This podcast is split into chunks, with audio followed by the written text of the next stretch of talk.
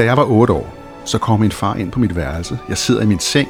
Jeg tror, jeg har feber, er lidt syg, har været hjemme fra skole, og så kaster han en kæmpe trækiste, broen. Jeg kan sådan stadig mærke fornemmelsen af også de der jernbeslag, der var omkring den. Ned på gulvet, så siger han, det her, det er mine drengebøger.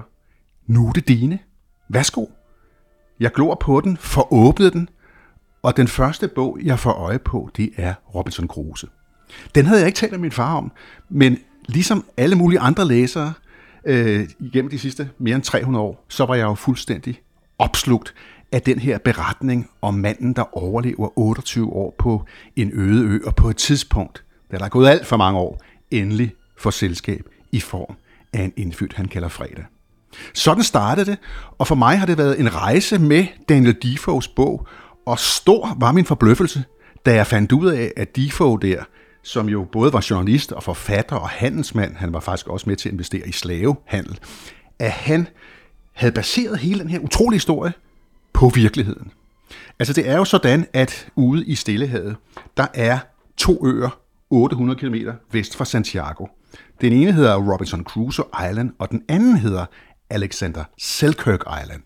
Alexander Selkirk. Det viser sig at kunne hjælpe med, det er der mange, der ved nu, men det vidste jeg jo ikke dengang, at der var en virkelig person, som havde overlevet fire år på en ø derude i havet helt alene. Selkirk er det, øh, hvad skal man sige, det liv, hans liv som eneboer på øen der, det er det, som Defoe smart hugger. Hvad ved vi så om ham her, Selkirk, ikke? Arh, det gør jeg ikke nu, for nu skal jeg lige byde velkommen. Velkommen til Nyderste Grænse. Jeg hedder Bjørn Harvi. I denne sæson fortæller vi om de vildeste overlevelseshistorier på ekspeditioner og blandt eventyrere. I dag skal vi, som vi lige har hørt, ud på en øde ø sammen med den irske pirat Alexander Selkirk, virkelighedens Robinson Crusoe. Og med ombord og med ude på øen, der har jeg min kammerat i Eventyrenes Klub, Jes Stein Pedersen. Du er journalist, litteraturredaktør på Politiken, og så er du med egne ord på bestandig opdagelsesrejse i litteraturens verden. Tak fordi du var med, Jes. Tak fordi jeg må være, Bjørn. Hvem var Selkirk? Da han står der, benet og mager og iklædt gedeskin, og med fodsåler så tykke som brædder, og, og, og, og ligesom gør tegn inde på en, en, en kyst, jamen altså, så er det jo kaptajnens perspektiv, vi skal have fat i. Altså den kaptajn, der efter fire år endelig får øje på Selkirk. Han har været alene på den der vindomblæste vulkanø. Han har levet af, af bær og kålrabi og, og rejer og fisk og den slags ting. Han finder også nogle geder. Han er slåsset mod rotter. Altså det kaptajnen ser, det er den her mærkelige mand, der ligner noget. Jeg var lige ved at sige fra en tegneserie, men det findes der jo ikke dengang. Men det var altså Selkirk, som havde været fire år på øen og havde klaret den. De folk, der kommer ombord og redder ham ombord på øen, eller går i land på øen, de er i øvrigt ikke i topform, de lider af skørbug, så han kan da gøre det for dem, at han serverer øh, nogle planter for dem, for han kender jo sin ø. Han har klaret den. Hvem er han så, spørger du? Jamen, han er jo en herre, som var en af de her, det er så lidt mærkeligt, ikke? Men han var en af de her statsansatte engelske pirater, som havde fået i opdrag af den engelske krone at gå ud og nappe guld og gods fra spanske handelsskibe. Så når vi siger, at han var pirat, sørøver, så var han ikke sådan en med klap for øjet, der holdt af at gå i land og herre på den måde. Han var kaper. Han skulle kapre skibe sammen med de andre. Det havde han levet øh, som i lang tid. Han gik øh, stak til søs som sytten-årig. Han måtte bare væk, fordi det hed sig, og det er vist også rigtigt, det er jo begrænset, hvad vi ved, men han havde vist nok været utærlig og måtte væk. Selkirk, han er født i seksten seksoghalvfjerds, og han er ikke irer, som du sagde, Bjørn, han er skotte. Okay. Stikker til søs, sejler ti år, og han er en dygtig navigatør. Da han så på et tidspunkt øh, opdager ude på det skib, han er med, det hedder Sankt Port, det er sådan lidt fransk, ikke? Jeg ved ikke, om det betyder fem havne, eller hvad det betyder, så øh, bemærker han, at det skib, han sejler på, er i en elendig tilstand. Er træ, træet er rådent? Ja, han synes ikke, at det her skib er sødygtigt.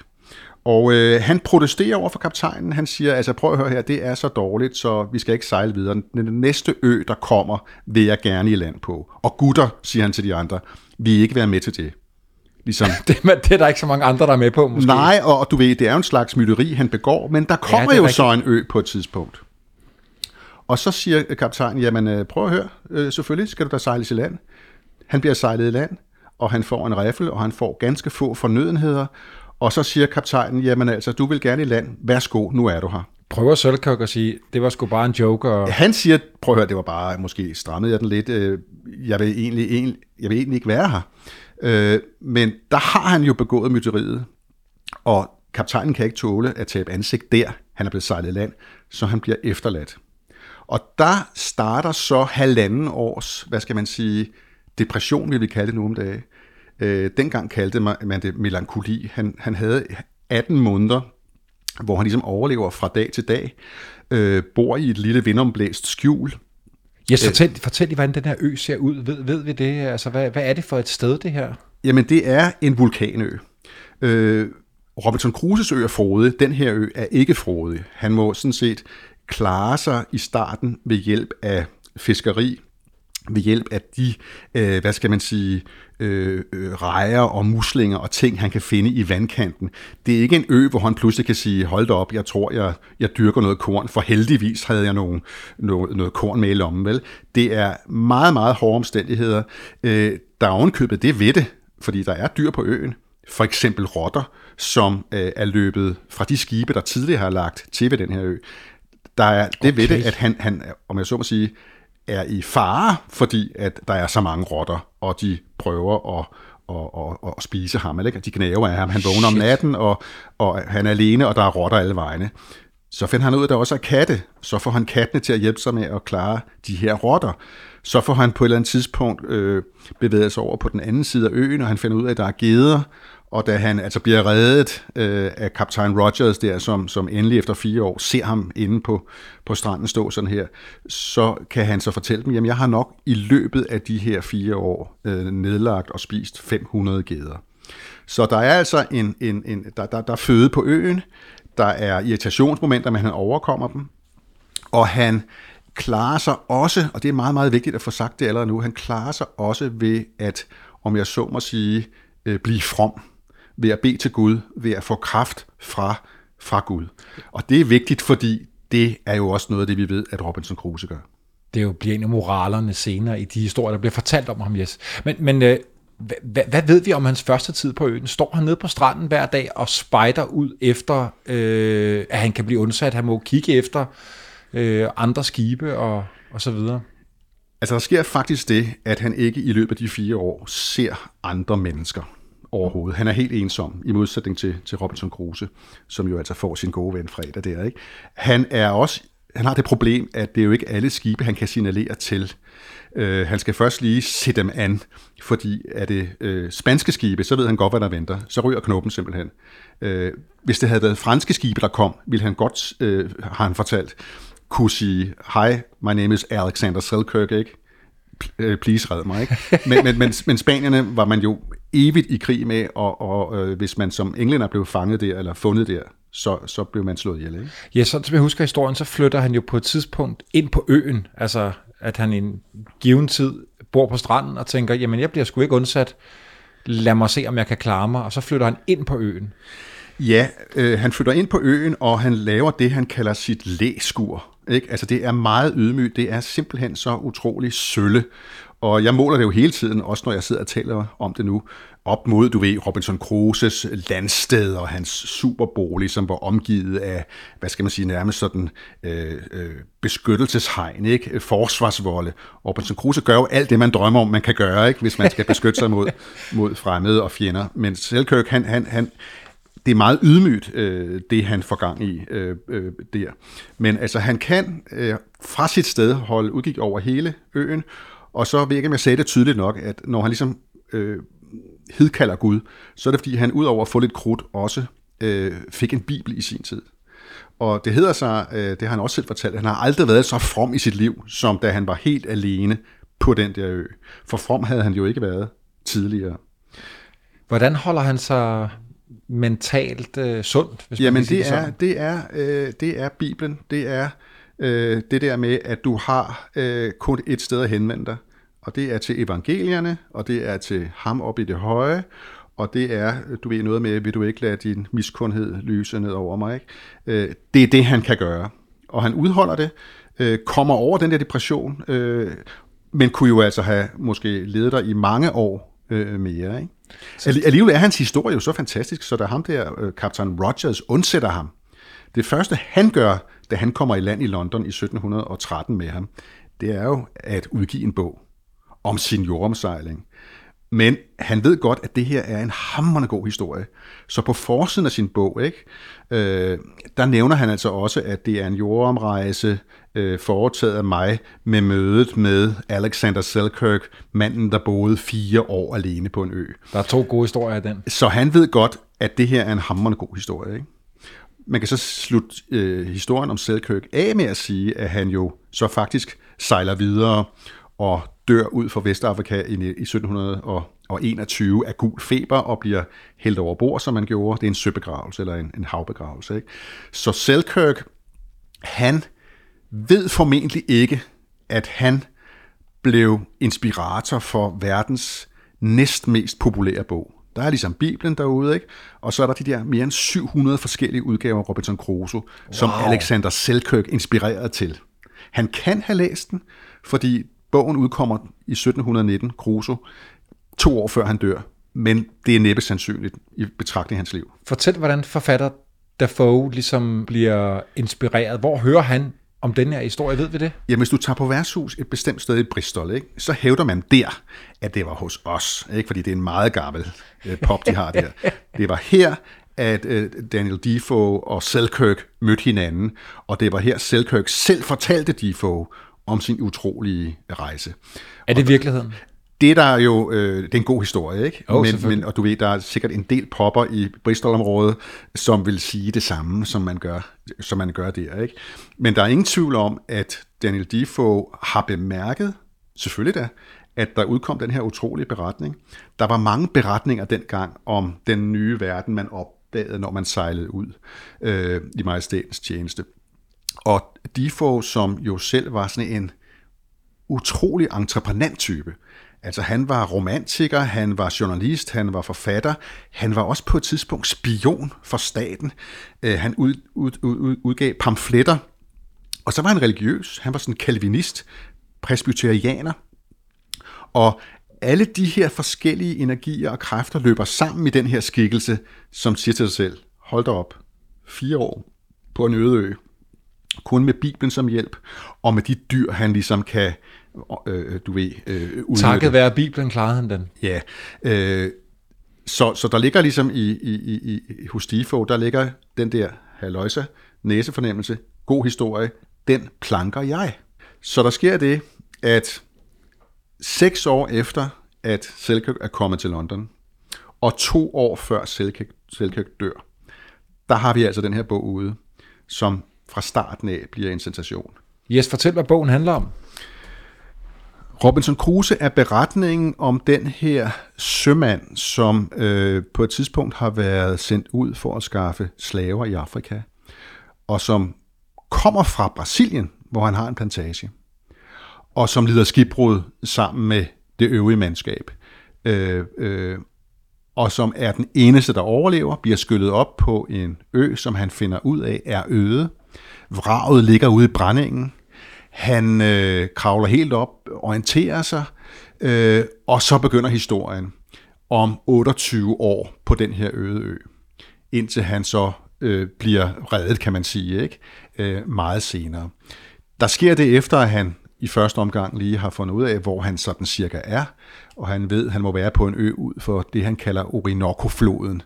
Øh, øh, så går han i gang med systematisk, og det er jo også utrolig spændende at læse om, synes jeg, at tømme vraget, mens tid er for ting, han kan bruge. Jamen altså, hvordan skal jeg klare mig? Er der pistoler og, og, og, og, og andre ting, øh, geværer ombord, jeg kan, som, som, som er i, i god behold? Ja, det er der. Han tømmer det, og det er en, altså, grundlæggende fascinerende, er det jo, altså, det er skide fedt at læse om, hvordan en mand langsomt tømmer et helt skiv for vigtige ting, så han kan klare sig. Efter han har gjort det, øh, og vraget bliver jo smadret og forsvinder helt, men han har, han har fået det vigtige, så begynder det her med at, at lave en bolig, lave flere boliger, finde ud af, at der er noget korn, jeg kan plante, finde ud af at, at ligesom få et, et helt lille samfund beboet af ham selv op at stå. Det er det, han bruger de otteogtyve år på. Jeg tror, det er en femten-seksten år efter, at han ankommer til øen, og hvor han har været helt ensom, at han første gang får chokket og ser en fod i sandet. Så går der nogle år, før han så faktisk møder den indfødte, han kalder Fredag. Og så går der igen nogle år, før at de to bliver reddet. Ikke? Så det er en historie om en, en mand, som øh, takket være det, der er i et vrag, det synes jeg skal med, øh, får ret stor succes med at overleve og klare sig, og langsomt raffinere alle de måder, øh, der skal til, før at li- altså, så, så livet bliver mere og mere bekvemt. Ikke? Han finder ud af, hvor der er mest skygge, og, og hvor der er mest ro, og øh, hvad, hvad gør jeg med myggene, og hvad, hvad med ilden, og da han på et tidspunkt får feber, en rædselsfuld feber, og egentlig er ret syg, så mener han at vide, at man i Brasilien kurerer den slags ved at drikke rom, hvor der har ligget tobak i. Jamen, så må vi have rommen frem. Så må vi have de her grønne tobaksblade fra hans egen tobaksplantage i Brasilien. Der ligger det så, og så drikker han det, og så går han ud i tre dage og vågner og er rask. Ja. Altså, ikke? Fandtes Selkirk i virkeligheden, Jes?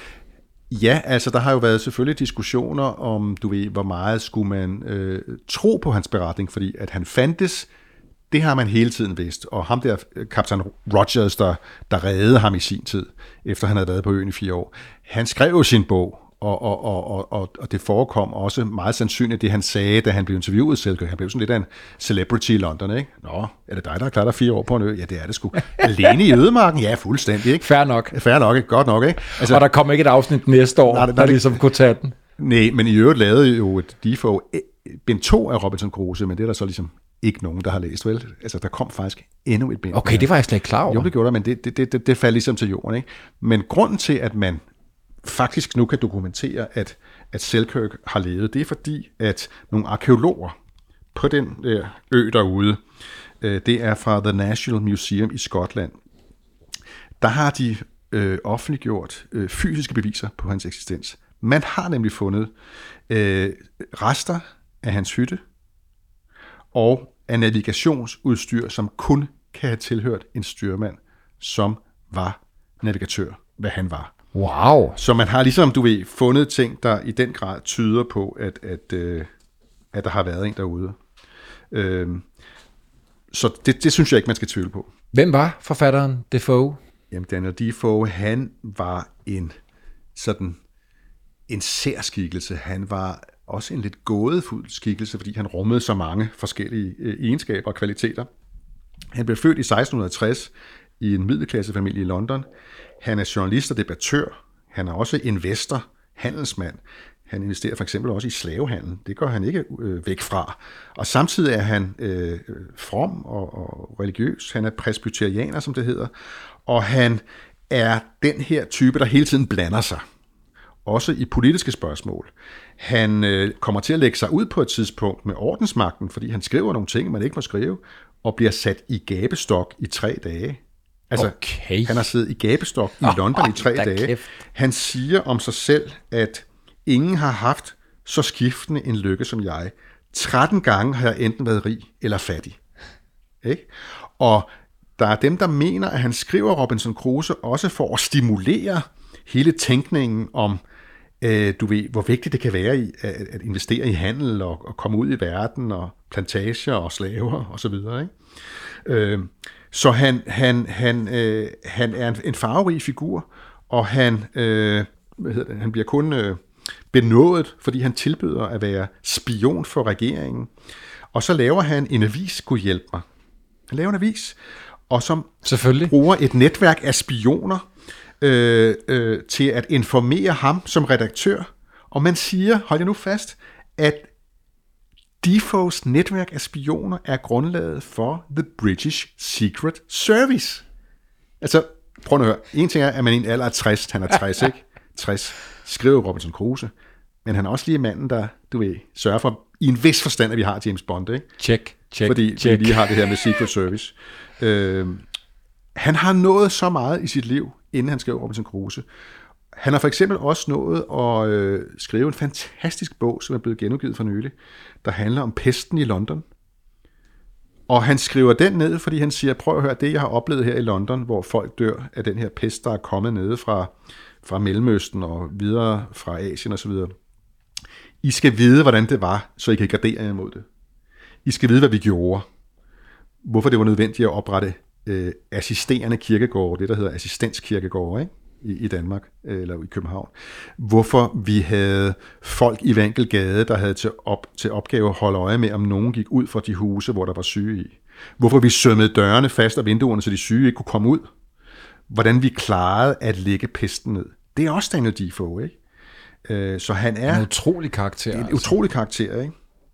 Øhm, og og jeg, jeg er lidt spændt på, hvornår hele den her bølge af Black Lives Matter og opgør med, med øh, hvid kultur. Nu har de lige væltet en statue i Bristol af en slavehandler, ikke? Den der berømte demonstration, der var for et halvt år siden, hvor han bliver kastet i vandet, ham der. På en vis måde kunne man også sige, at Defoe måske havner i, i vandet. Fordi han, ja, altså, en tvetydig figur i hvert fald i forhold til det her med slavehandel. Der er ikke nogen moralsk afstandtagen fra slavehandel, vel? Det er bare helt normalt.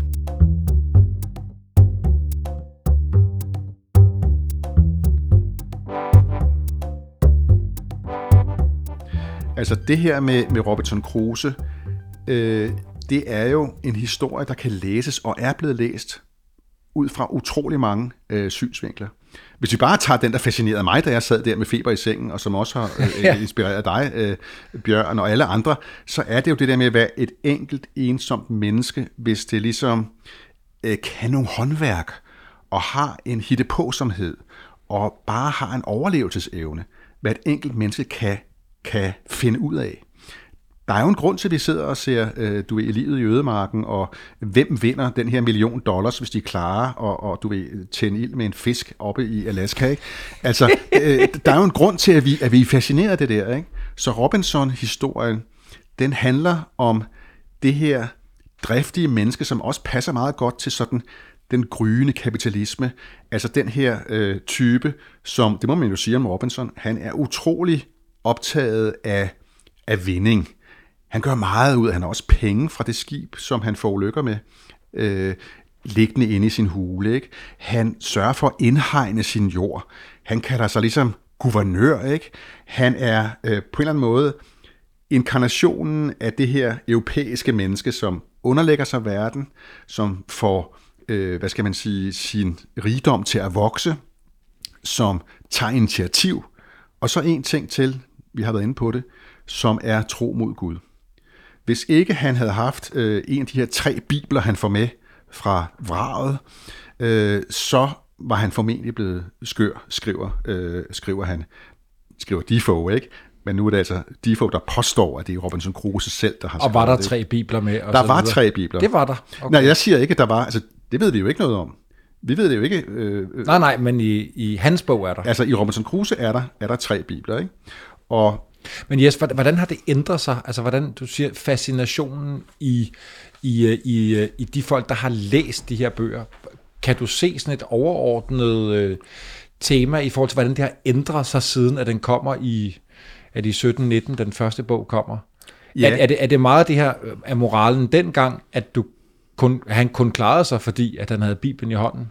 Jamen, der sker jo det, at i de før, den første udgave, som er en voksenbog, der har du hele den religiøse verden.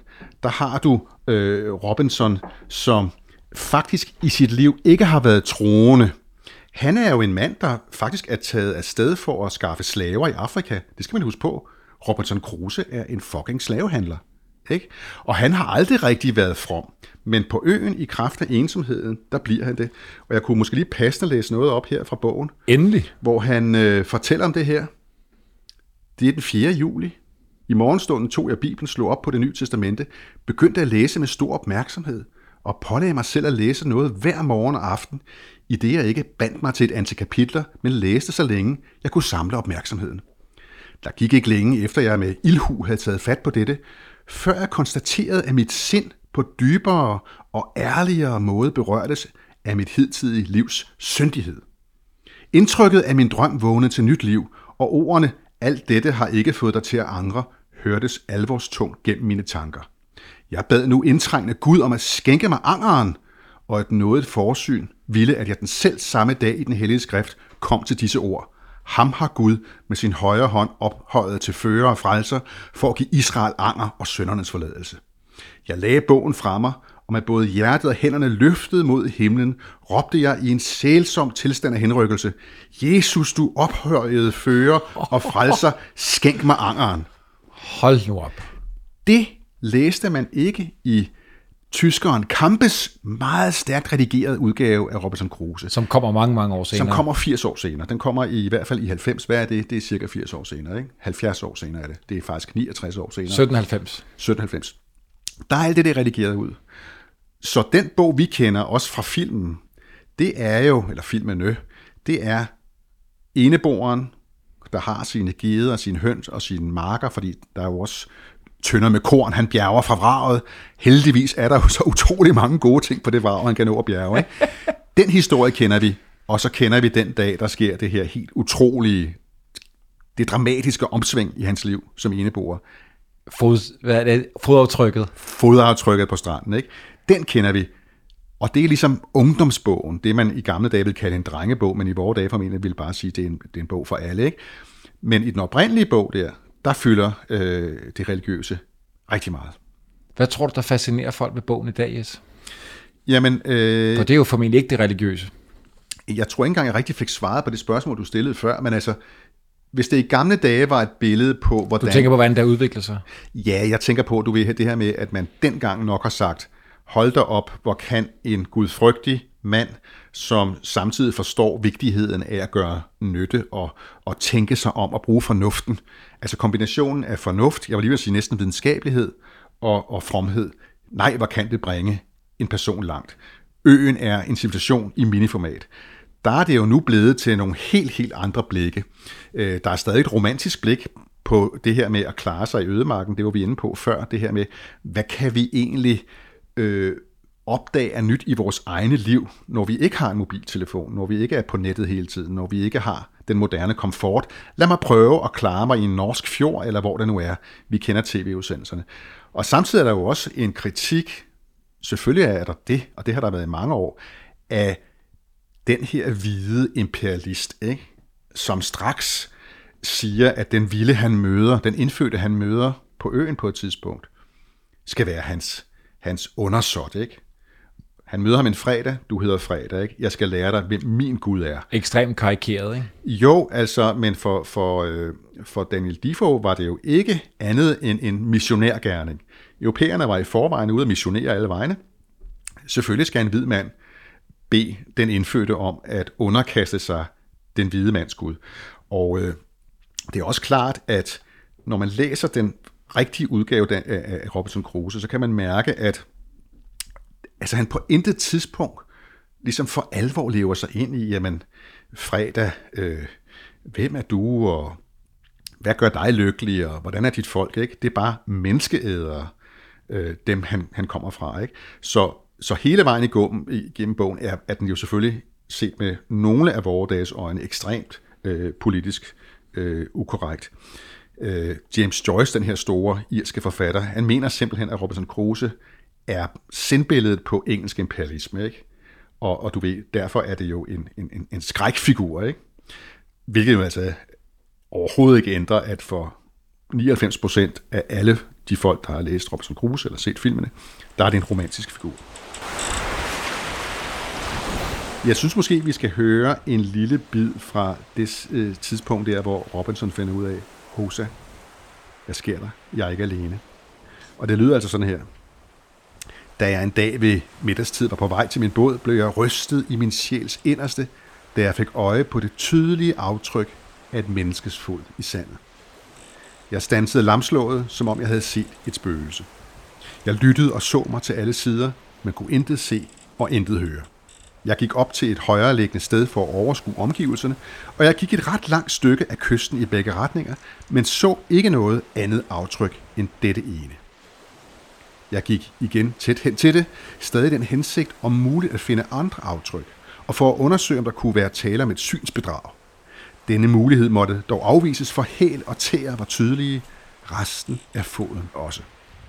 Jeg vidste selv sagt ikke, hvordan dette menneske var kommet her, og havde slet ikke fantasi til at forestille mig det. Med et utal af kaotiske tanker, aldeles forvirret, ja, ude af mig selv, kom jeg hjem til min fæstning.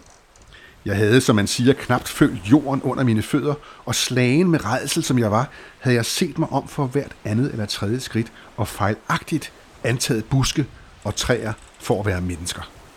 Jeg kan slet ikke beskrive, i hvor mange forskellige skikkelser min skrækslagende indbildningskraft viste mig tingene, hvor mange afsindige tanker, der gik gennem min hjerne, og hvilke ubegribelige idéer, der blev ved med at tage form undervejs. Da jeg kom til min borg, for sådan kaldte jeg den lige siden, skyndte jeg mig ind, som om jeg var forfulgt. Jeg husker ikke, om jeg brugte stien, sådan som jeg var vant til, eller om jeg gik ind af det hul i klippen, jeg kaldte for en dør, og næste morgen huskede jeg det heller ikke. Sig aldrig er skræmt hare, faret i skjul eller rev i sin grav med større rædsel, end jeg hastede tilbage til mit tilflugtssted.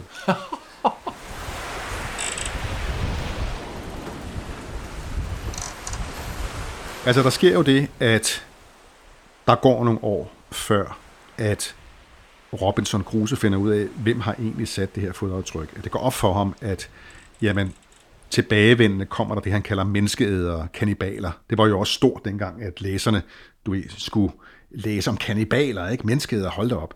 Altså, der går nogle år før, at han igen møder dem, og der skyder han så faktisk nogle af de her grusomme mennesker, som har øh, sejlet kanoen på land, og som skal til at slå nogle mennesker ihjel og spise dem. En af de her øh, mennesker, indfødte, flygter, og det bliver så hans ven og undersåt Fredag. Og øh, jeg læser lige et stykke her, kort efter, at de har mødt hinanden. Her gav jeg ham brød og en håndfuld rosiner at spise sammen med et krus vand, som han åbenbart trængte meget til efter sit løb.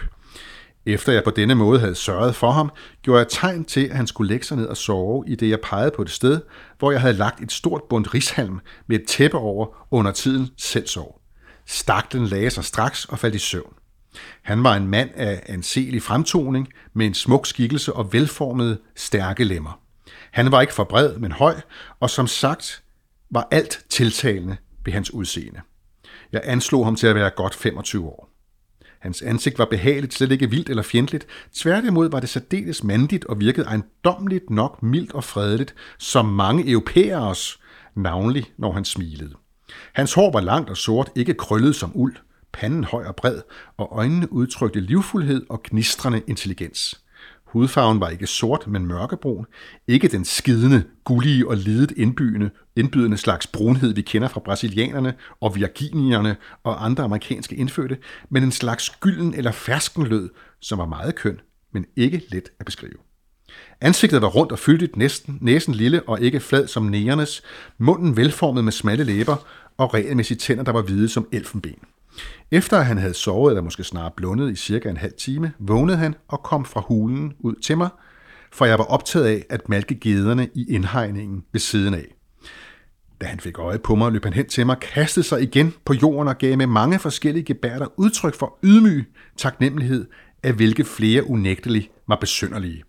Til sidst lagde han således hovedet fladt på jorden, nær ved min ene fod, og satte den anden på sit hoved, ligesom han havde gjort før. Han gjorde derefter alskens tegn for at udtrykke underkastelse og vilje til at tjene mig til sine dages ende. Jeg forstod meget af det, han på denne måde gav udtryk for, og viste ham, at jeg var særdeles tilfreds med ham. Jeg begyndte efter en lille stunds forløb at tale til ham, og lære ham at tale til mig. Først slog jeg ham vide, at hans navn skulle være Fredag, hvilket var den dag, da jeg reddede hans liv.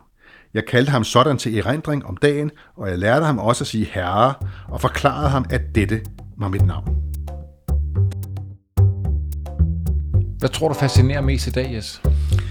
Jamen, jeg tror, at øh, det her med at kunne klare sig selv, hvad enten man nu bor... Er det fordi, det er den største frygt at havne derude? Nej, men jeg tænker i et lidt større perspektiv. Altså, enten du bor i en villa og siger, jeg må have en nyttehave, og vi skal da selv kunne dyrke nogle kartofler og have lidt i drivhuset, og vi bager os selv, og øh, vi samler regnvand, og ud fra en, en, en økologisk eller en bæredygtighedsbetragtning. Men enten man er den type person, ikke? Eller man er prepper, der tror, at det gælder om at forberede sig på, at jorden går der i morgen, så er Robinson Crusoe jo en inspirationskilde, fordi ligesom at han var i stand til at klare otteogtyve år på en øde ø, så skal vi andre også efterhånden have en livsduelighed, der gør, at vi vil kunne klare os. Det kan ikke nytte noget, at man ikke kan lave ild øh, uden øh, en lighter. Man skal kunne, du ved, i virkeligheden, også hvis det var det, der var udfordringen, lave sine egne våben osv. Der er en forestilling om, at det liv, vi lever nu, vores livsform, ikke holder længere, og det er godt for alle mennesker at kunne klare sig på den ene eller den anden måde, ikke?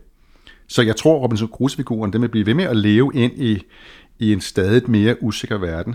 Og når man hører, at milliardærerne køber øh, ejendom på New Zealand, som skulle være det sted på jorden, der er bedst stillet i forhold til klimaforandringer, så kan man jo også godt se, at du ved, de også tænker, okay, jeg tror, jeg laver sådan en komfortudgave af Robinson Crusoe øh, på en eller anden New Zealandsk ø, ikke? Hvor jeg ligesom er på afstand af viraer og, og, og, og alle mulige øh, udefra kommende trusler.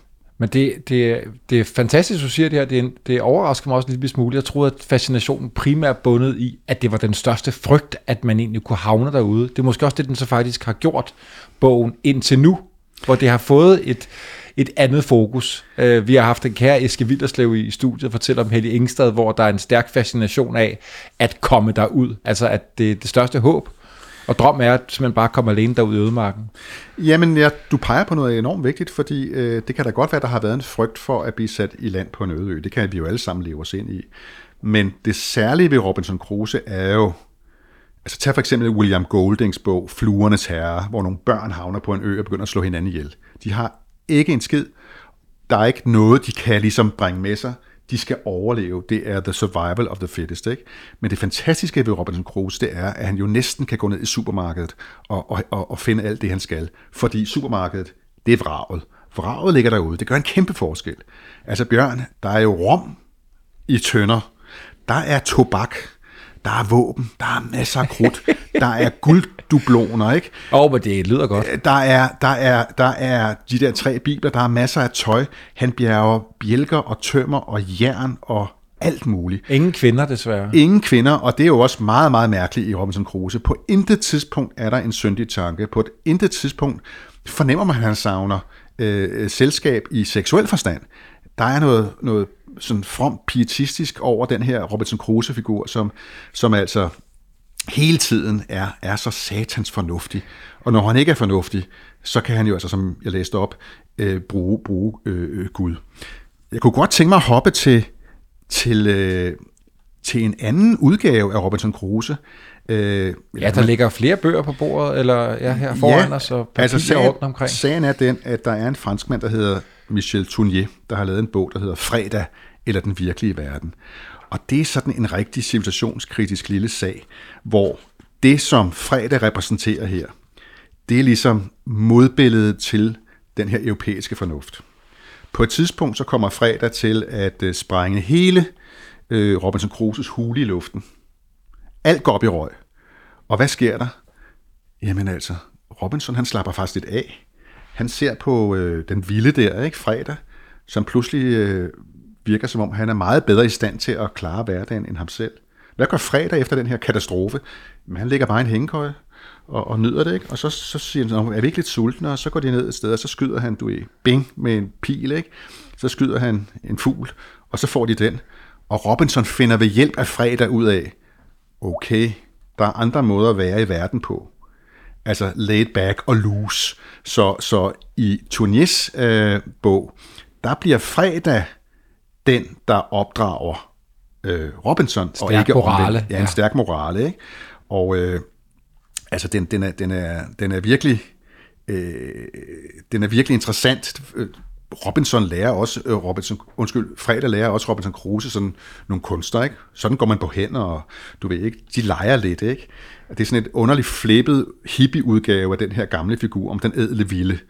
Du ved, der var jo her i, i sytten hundrede-tallet i Europa en forestilling om den ædle vilde, øh, og man sejlede til Sydhavsøerne, og man øh, opdagede steder, hvor øh, de tilsyneladende var lykkelighed, det så man kunne bare plukke brødet fra træerne, det kunne man jo også. Der er jo noget, der hedder brødfrugter, ikke? Og kvinderne står bare nede på stranden og er nøgne og villige øh, i de franske salonger, når de her søfarerne kom hjem og fortalte om det her. Så tænker man selv, hvad, hvad, hvad, hvad delen? Er der, er der noget, der er bedre end Frankrig? Vi troede, vi var de dannede, ikke? Ja. Vi var de oplyste. Har vi i virkeligheden lavet et for fornuftigt samfund? Har vi svigtet sanserne? Har vi svigtet det seksuelle? Har vi svigtet det sande liv? De fortæller, når man står på, tra- på stranden, så lugter der af vanilje, når, når vinden kommer, og det gjorde der, ikke? Men, men Robinson, han passer os ind i det her, den her tid, hvor man er optaget af det nye og det fjerne derude, ikke? Og hvor man får beretninger om, hvordan man kan leve. Og det er det, som Michel Tournier, han ligesom øh, for alvor øh, gør en dyd ud af i den her, øh, den her bog, Fredag. Jes, du siger, at den har født syv hundrede bøger, øh, når man leder på nettet. Øh, mange film, helt tilbage fra trediverne. Tror du, den, den her genre, du kalder den, hvad kalder du genren? Jamen, godt, du spørger. Robinsonade. Ja, jamen, det, jeg har aldrig hørt det udtryk før. Jamen, det lyder som noget, man skal have spist hjemme hos sin moster, ikke? Hvis vi skal have kaffe med Robinsonade. Nej, altså, Robinsonaden, det er en genre, og den blev jo opfundet af, af Defoe. Og det er beretningen, andre beretninger, om mennesker, der klarer sig, helst på en øde ø, øh, men i hvert fald ude i ødemarken, uden særlig mange hjælpemidler. Øh, jeg kender en, en helt fantastisk Robinsonade, øh, og den viser noget om, hvor, hvor, hvor, hvor bredt det her skal forstås. Det er ikke kun øde øer, men der findes en pragtfuld bog, der hedder Klatrebaronen af Italo Calvino. Og den handler om en tolv-årig dreng, som får serveret snegle af sine forældre engang i sytten hundrede hvidkål. Han er greve. Moren og faren er jo også adelige, så de snegle vil han ikke spise. I protest kravler han op i et træ. Der bor han så resten af sit liv, til han bliver en rigtig gammel mand. Han bor i sit træ. Så wow. Det er ligesom hans øde ø. Altså en robinsonade handler om en person, der klarer sig øh, et bestemt sted, som ligesom er i gåseøjne øde, ikke? Og det kunne lige så godt blive en alenemand på Mars. Ja, ja. En eller anden ja, astronaut, der bliver efterladt. En astronaut øh, efterladt på en planet, øh, det er sådan set i princippet også måske sådan en, en robinsonade. Altså det, det må være måske science fiction. Altså, jeg ved ikke, om man vil kalde de der Mars-film med Matt Damon og sådan noget for Robinsonade. Det vil man næppe, men, men det handler om at klare sig against all odds øh, et meget øde sted, ikke? Tror du, det bliver ved med at fascinere de her historier? Jeg tror, historier, der handler om, hvad mennesker formår, vil blive ved med at fascinere, og de vil blive ved med at være vigtige. Altså, for Defoe var den opbyggelig, den her historie, fordi Defoe med den særlige afart af kalvinistisk kristendom, han troede på, der galt om både at være from og foretagsom. Og så gjorde det jo ikke noget, at, at man du ved, købte slaver og solgte dem, vel? Øh, mens nu om dagen, der vil det være sådan noget med at kunne klare sig, når samfundet bryder sammen, eller i hvert fald, inden det bryder sammen, også bare i et, i et almindeligt samfund, at øh, mestre nogle håndværksmæssige dyder, som, som, øh, som er vigtige. Det er jo sådan nu om dage, at, at, at selv det vand, der kommer til os fra, fra det kommunale, øh, hvad hedder sådan noget, den kommunale vandforsyning, hvis, hvis internettet svigter, så er der heller ikke noget vand, vel? Alt er jo ligesom digitaliseret. Vi den, er totalt afhængige af alle andre end os selv. Jo, og det er digitalt det hele. Altså, man siger jo, at hvis der kommer sådan en solstorm øh, på, på solen, som rammer jorden, så kan det ligesom lukke ned for, for internettet, ikke? Hvis internettet lukker ned, så kan vi jo ligesom forestille os, hvad der sker, ikke? Og øh, det peger på, at, at det der med at, at, at kunne noget rent teknisk, noget mekanisk, noget, der ikke er afhængig af det digitale, at det er vigtigt, ikke? Så jeg vil også sige, at, at øh, hvis jeg skulle pege på en roman, som hele tiden fremhæver ikke bogligdannelse, ikke det akademiske, men hænderne, de kloge hænder, det man kan med sine hænder, så er det sgu Robinson Crusoe. Og livet bliver simpelt på den øde ø. Det er vel også det. Yes, udover at man er afhængig af alt muligt andet, og nettet kan gå ned, og vi ikke kan få rent vand, jamen så er det, at der egentlig ikke er så mange ting at forholde sig til, udover hvordan jeg overlever i dag. Jeg, jeg tror, at rigtig mange mennesker har lyst til at vende det travle præstationssamfund ryggen. Det kan man gøre på mange måder. Man kunne jo for eksempel, i stedet for at stresse rundt og prøve at finde en bolig, man havde råd til i Storkøbenhavn, så kunne man måske finde et rigtig billigt sted på Lolland-Falster, eller et sted, hvor, hvor ejendomspriserne er på et andet niveau, og så kunne man der lave, om ikke sin øde ø, men så kunne man sammen med vennerne lave det her øh, bofællesskab, eller det her kollektiv, hvor man selv dyrker jorden, og man ikke behøver at knalde sine børn i institution, og ligesom lade sig tyrannisere af, af, af tid og krav osv. Det er der få, der gør. Det er svært at vende ryggen til den almindelige livsstrøm, ikke? Men, men, men, men det ligger der jo også efterhånden som en tvang, fordi hvad fanden skal de unge gøre, når de ikke kan købe noget, ikke? Men, men der, der er mange versioner af den der Robinson Crusoe-mulighed, ikke? Nu kan det sgu også være nok. Jeg læste en artikel her i, i Politiken for nogle måneder siden om nogle, nogle, der var flyttet til Odsherred. Det er jo ikke langt væk, men de havde altid boet på Stenbroen i København, ikke? Så det var egentlig langt væk. Og ligesom fundet ud af, at derop kunne man leve i det billige hus. På en anden måde far, mor og børn, uden at have travlt. Og det er, jo, det er jo versioner af den figur, man måske også lidt finder øh, i, i, i, i den romantiske version af, af Robinson Crusoe, som laver sit eget samfund og siger, nu kan I rende mig i røven, ikke? And I've kissed the seven daughters of Rome. I am Robinson Crusoe. And I've sailed the seven seas. But honestly, I wanna go home. Yes, ved vi om den... Øh, altså tilbage til Selkirk, ved vi om han... Det, jeg var så fascineret af, det var, da jeg så Tom Hanks i den der fantastiske rolle som Outcast på ja. Ca- Castaway-filmen, ikke? Ja. Hvor han ligesom opfinder sin ven. Var det den der... Var det en basketball, eller var det en volleyball, eller hvad var det? Det var sådan noget... Jeg må sige, jeg har ikke set den. Du har ikke set den. Nej. Men der er jo den her... Øh, mange stærke scener med, med Tom Hanks, hvor han ligesom... Har, han har jo ikke nogen ven ude på den her ø, så det er hans... Det er den der bold, hvor han maler et hoved på, og så bliver det hans ven.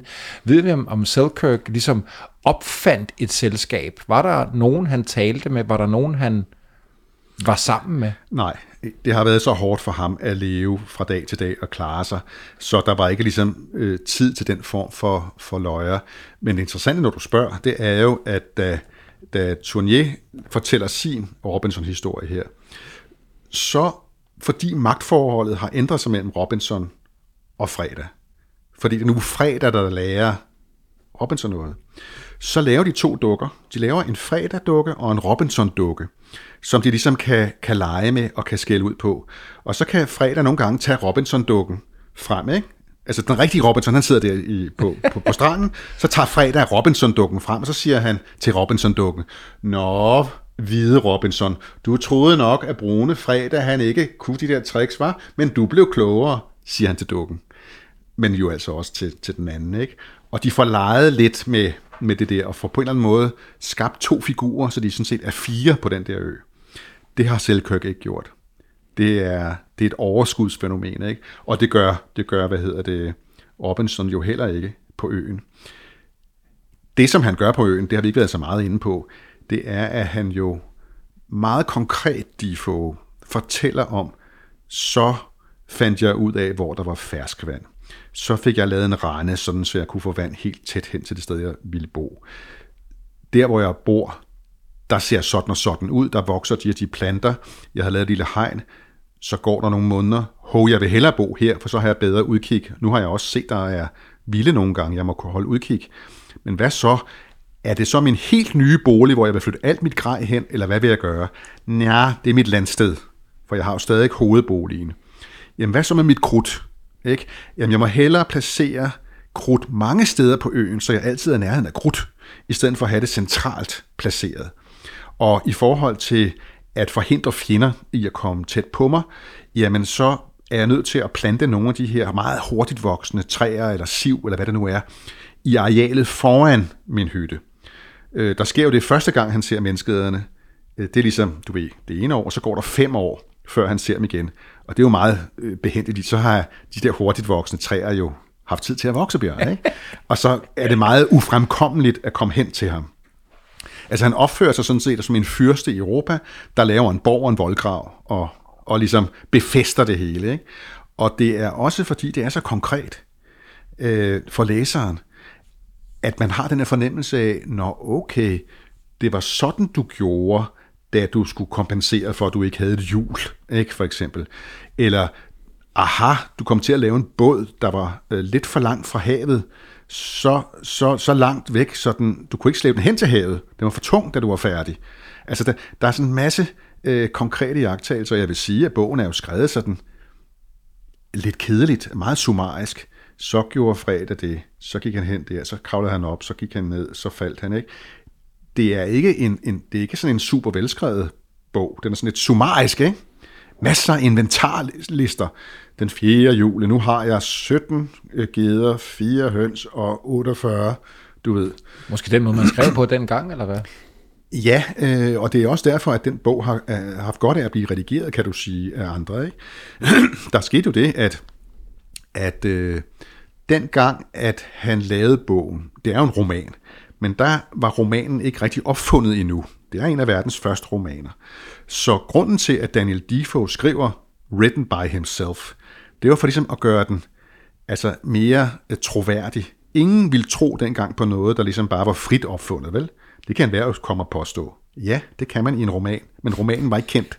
Så vi må hellere gøre det til en, en, en, en beretning fra, fra, en, fra et menneske, der har oplevet det her, ikke? Øh, og det er også derfor, tror jeg, at stilen er så altså dagbogstroværdig, ikke? Hele vejen igennem. Yes, hvorfor var det så vildt for dig, udover at du så var feberram som otteårig, der kufferten landede på gulvet foran dig? Hvad, hvad var det med den her bog, der var så fascinerende? Jamen, der var, der var jo flere ting i det. Altså, dels det her med, at ens far kommer med en kiste. Han kunne jo også være, være kommet med nogle bøger under armen, ikke? Og bang, det er noget fra hans barndom. Jeg har senere tænkt på, at han har jo på det tidspunkt kun været måske tredive år. Han var en ung mand. For mig var han jo en gammel far, og hans, hans barndom tabte sig i en fjern fortid, ikke? Så der, der er noget med omstændighederne omkring, hvilket jeg får, ligesom, jeg får bogen. Men det har jo ikke noget at gøre med det svar, du gerne vil have. Jeg tror, at jeg var sådan en dreng, der tidligt... Øh, Nej, men jeg forstår, hvad du siger. Der kommer en gave fra ja. hans far. Det er jo, det er jo en, en væsentlig ting. Ja, du ved min, sådan, wow, det betyder noget for ham at give det her videre. Ja, og min far, han var ofte ude øh, i verden. Han, han, han arbejdede øh, i lufthavnen, han var flymekaniker, og jeg har været udstationeret med ham. Jeg er vokset op nogle år i Syrien. Øh, min far var dengang ofte væk, tre måneder ad gangen, ikke? Så når far kom hjem, og der har været et eller andet særligt, øh, og jeg var, jeg vil ikke sige, at jeg var en ensom dreng, men jeg var en, der var glad for at være i mit eget selskab, og hurtigt faldt ned i den der underlige gryde der, ikke? Og drak af, af, af, af noget særligt, noget som jeg har drukket af siden, som, som handler om det der med, at du, du er glad for fiktion, du er glad for bøger, du lever dig ind i det, ikke? Jeg har, jo, jeg har jo rejst rigtig meget i den virkelige verden, øh, og været mange steder henne, men jeg har tit fået mest ud af at rejse steder hen, hvis jeg på forhånd har læst mig lidt ind på det. Det betyder ikke, at jeg skal have en guide på forhånd, men jeg kan godt lide at være i Patagonien for eksempel, og så vide, hvad det var, Bruce Chatwin skrev om Patagonien, ikke? Jeg kan godt vide, når jeg sejler Magellanstrædet, som jeg har prøvet, ikke, og været nede i ildlandet, om det var her Magellan var, og der, i hans dagbog står der det her, ikke? Så på den måde er der et eller andet i mig, der, der, hvor det klinger rent igennem.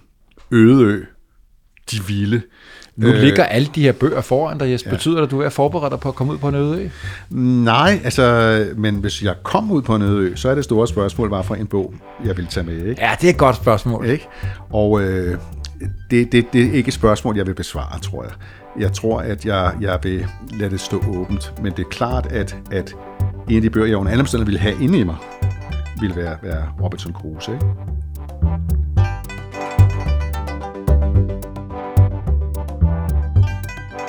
Den yderste grænse er produceret af kontoret Jul og Brunse fra Nationalmuseet og Radio Loud med Bjørn van Overem som sikker kaptajn bag lyden. En særlig tak til Alaska Film and Video Production Resource og Arktisk Institut. Find serien på vores tid punktum d k eller der, hvor du normalt finder dit podcast.